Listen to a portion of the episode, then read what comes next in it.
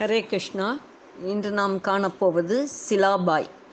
குஜராத் மாநிலத்தை ஆண்ட பாண்டேயின் தவப்புதல்வி சிலாபாய். அன்னால் வழக்கப்படியே அவளுக்கு ஐந்து வயதானதும் உத்தமமான ஆச்சாரியார் வசம் கல்வி கற்க அவளை ஒப்படைத்தான் பாண்டே. அதற்கு வேண்டிய மானியமும் கொடுத்தான். சிலாபாயின் ஆசிரியர் விஷ்ணு பக்தியுடையவர். தினமும் அதிகாலையில் நீராடி சாலிகிராம பூஜை செய்யாமல் சாப்பிட மாட்டார். இளமையில் இருந்து இதை கூடவே இருந்து பார்த்து கொண்டிருந்த சிலாவுக்கும் விஷ்ணு பக்தி ஊறிப் போயிருந்தது. சிலாபாய் புத்திசாலி சகல கலைகளையும் பதினோரு வயதுக்குள் கற்றுக்கொண்டாள். ஊர் திரும்பும் நாள் வந்ததும் ஆசானை வணங்கி தனக்கும் ஒரு சாலிகிராமம் தர வேண்டும் என்று கேட்டாள். ஆசான் திடுக்கிட்டார். இவ்வளோ ராஜகன்னிகை. பக்தி பித்தாகி சந்நியாசியா சந்நியாசினியாகிவிட்டால் அரச கோபத்துக்கு ஆளாக வேண்டியிருக்குமே என்று அஞ்சினார். ஆயினும் அவளை திருப்தி செய்ய பளபளவென்னும் ஒரு வலுவழுப்பான கருங்கல்லை கொடுத்து ஆசீர்வதித்து அனுப்பினார். நாடு திரும்பியதும் தந்தையிடம் கேட்டு ஒரு அழகிய பெட்டி செய்து அதில் அக்கல்லை வைத்தாள். ஆசான் செய்தது போலவே அதிகாலை எழுந்து சுத்தமாக நீராடி பால் தேன் தயிர் இளநீர் சந்தனம் இவற்றால் அபிஷேகம் செய்து துளசி மாலை சாற்றி அர்ச்சித்து தூப தீபம் காட்டி நிவேதனம் செய்து பிறகுதான் சாப்பிடுவாள். பெற்றோரும் அவள் பக்திக்கு அனுகூலமாகவே இருந்தனர். சிலாபாய் பருவமங்கையானாள்.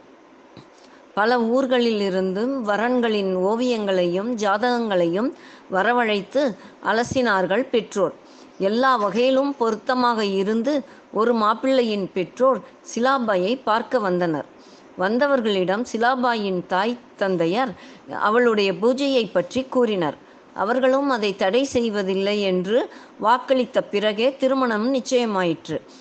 சிலாபாயின் சம்மதத்துடன் விவாகம் வெகு கோலாகலமாக நடந்தது. ஏராளமாக சீர்வரிசைகள் செய்தார் பாண்டே. சம்பந்திகள் மகிழ்ச்சியுடன் மணமகளை அழைத்து கொண்டு புறப்பட்டனர். பெண்கள் எல்லாம் பல்லக்கில் ஏறி வர ஆண்கள் குதிரைகளில் முன்னும் பின்னுமாய் வந்தனர். இரவு ஒரு ஊரில் தங்கினர். விடியற்காலை எழுந்து காலை கடன்களை முடித்த பின் அவ்வூர் நதியில் நீராடினர். கட்டுச்சோற்றை பிரித்து கேலியும் விளையாட்டுமாக சாப்பிடத் தொடங்கினர். சிலாம்பாய் பூஜை பெட்டியுடன் ஆற்றின் வேறொரு பக்கத்துக்கு சென்று விட்டாள் நீராடி ஈரத் துகிலுடன் சாலக்கிராமம் என்று நினைத்து கொண்டிருந்த கல்லை எடுத்து அத்தியாவசிய தேவைகளுக்காக பெட்டிக்குள்ளேயே வைத்திருந்த சிறு பஞ்ச பாத்திரத்தில் தண்ணீர் எடுத்து சந்தனக்கட்டையை உரைத்து அபிஷேகம் செய்தாள். நேற்றே பறித்து வந்திருந்த துளசி தளங்கள் அச்சித்தாள் கற்கண்டு திராட்சை வைத்து நிவேதித்தாள். நமஸ்காரம் செய்துவிட்டு மறுபடி பாத்திரங்கள் நிவேதன பொருட்கள் எல்லாவற்றையும் பெட்டிக்குள் பத்திரப்படுத்திவிட்டு மலமளவென்று கட்டுச்சோற்றை அவிழ்த்து சாப்பிட்டாள். சிலாபாயின் கணவன் இதையெல்லாம் மறைவாக நின்று பார்த்து கொண்டிருந்தான். சிலா சாப்பிட்டு முடித்து கை கழுவன் சென்றதும் அவளது பூஜை பெட்டியை திறந்து அதில் இருந்தவைகளை மடியில் கட்டிக்கொண்டு முன்போல் மூடி வைத்துவிட்டு வழி நடந்தான். அந்த ஆற்றின் வேறொரு பக்கம் பயங்கரமான சுழல். அங்கே அவைகளை வெறுப்புடன் வீசிவிட்டு இதென்ன சாமியாரினி போல் பூஜை? இனி என்ன செய்ய முடியும்? என்றபடி ஒன்றுமறியாதவன் போல் மற்றவர்களோடு வந்து கலந்து கொண்டான். அதற்குள் சிலாவும் கை கழுவி விட்டு பெட்டியோடு வந்து விட்டாள். பயணம் தொடர்ந்தது. மாலையில் இருப்பிடம் போய் சேர்ந்தனர். விடியற்காலை எழுந்ததும் சிலா நீராடி முடித்து பூஜை செய்ய பெட்டியை திறந்ததும் திடுக்கிட்டாள். பெட்டி காலியாக இருந்தது. யார் எடுத்திருப்பார்கள்? புதிய இடம் எவரை சந்தேகப்பட முடியும்?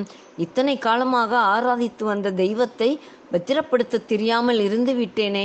கடவுளே என் கணவருக்கோ மாமன் மாமிக்கோ பெற்றோருக்கோ எந்த தீங்கும் வரக்கூடாதே என்று பலவும் நினைத்து வருந்த அங்கே வந்த மாமியார் நடந்த சம்பவத்தை கேட்டு வருந்தினாலும் அவளை தேற்றினாள். சாப்பாட்டு நேரத்தில் சிலா வராமல் போகவே மாமனாரும் அங்கு வந்தார்.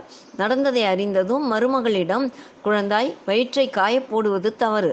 உலகம் எங்களை தூற்றும். உனக்கு புதிய சாலிகிராமமும் பூஜா பாத்திரங்களும் நான் வாங்கித் தருகிறேன் என்று அன்புடன் கூறினார் அவளோ அது நான் இவ்வளவு காலமாக பூஜித்து வந்த தெய்வம். அதற்குள் கற்பூரஹாரத்தியின் போது பகவானின் திவ்ய சுரூபத்தை தரிசித்திருக்கிறேன். அதுதான் எனக்கு வேண்டும். அது கிடைக்காமல் நான் சாப்பிட மாட்டேன். மறுத்து பேசுகிறேன் என்று நினைக்காமல் என் மனதை புரிந்து கொள்ளுங்கள் என்று பணிவுடன் பணிவுடன். ஆனால் பிடிவாதமாக கூறிவிட்டாள். இப்படியே நான்கு நாட்கள் கழிந்தன. ஐந்தாம் நாள் அரண்மனையே சோகமாக இருந்தது. சிலா மெலிந்து தளர்ந்திருந்தாலும் கடும் தியானத்தில் இருந்தாள். பசி பிடுங்கும் போது சாப்பிடாமல் எங்கே போகிறாள் என்று அலட்சியமாக நினைத்திருந்த சிலாவின் கணவனும் கிணறு வெட்ட பூதம் புறப்பட்டதே என்று தவித்தான். தன்னை மன்னித்து சிலாவுக்கு நல்ல வழிகாட்டும்படி கடவுளை பிரார்த்தித்தான். சிலா இந்த இந்தா பூஜை செய். அந்த கிழவர் பூஜை பெட்டியை நீட்டினார். சிலா திடுக்கிட்டாள். பசி மயக்கம். தியான நிலையில் உறங்கிவிட்டோமோ? என்று வெ வெட்கினாள். கனவு போலவே இல்லையே. எனது பூஜை சாமான்கள் அப்படியே இருந்தனவே என்றெண்ணி பூஜை பெட்டியை திறக்க மகிழ்ச்சியில் பூரித்து போனாள். சாலக்கிராமமும் பூஜை சாமான்களும் அப்படியே இருந்தன. ஆச்சாரியரை தெய்வமாக எண்ணி அவர் சொல்லையே வேதவாக்காக கொண்டு பூஜித்ததில் கல்லிலும் தெய்வத்தை கண்டால் சிலா. அவளது இதயபூர்வமான பக்தியைக் கண்டு பகவான் கூழாங்கல்லை சாலக்கிராமமாக்கி மாற்றி இருந்தார் இந்த ஆனந்த செய்தியை ஓடோடி போய் மாமன் மாமி கணவனிடம் கூறினாள். அரண்மனையே குதூகலம் அடைந்தது. சிலா நீராடி பூஜை செய்தாள். ஆற்றிலே எரிந்தவை அப்படியே வரவேண்டுமானால் சிலாவின் பக்தி எத்தனை தீவிரமானது? அதை அவம அவமதித்தது எத்தனை பெரிய குற்றம்? அவளை நான்கு நாட்கள் பட்டினி போட்டது அதைவிட பெரிய குற்றம். தெய்வமே இதுவே என் கடைசி தவறு என்று சங்கல்பித்து கொண்டான் அவன் கணவன். சிலாவோடு சேர்ந்து அவனும் பூஜையில் கலந்து கொண்டான். பூஜைக்கு வேண்டிய பூ சந்தனம் வாசனை திரவியங்களை சேகரித்து தந்தான். மருமகளால் மகனும் தெய்வ பக்தி பூண்டது கண்டு பெற்றோர் மனமகிழ்ந்தனர். அடுத்ததாக ஜெயவந்த பக்தர். அதை நாளை காண்போம். ஹரே கிருஷ்ணா.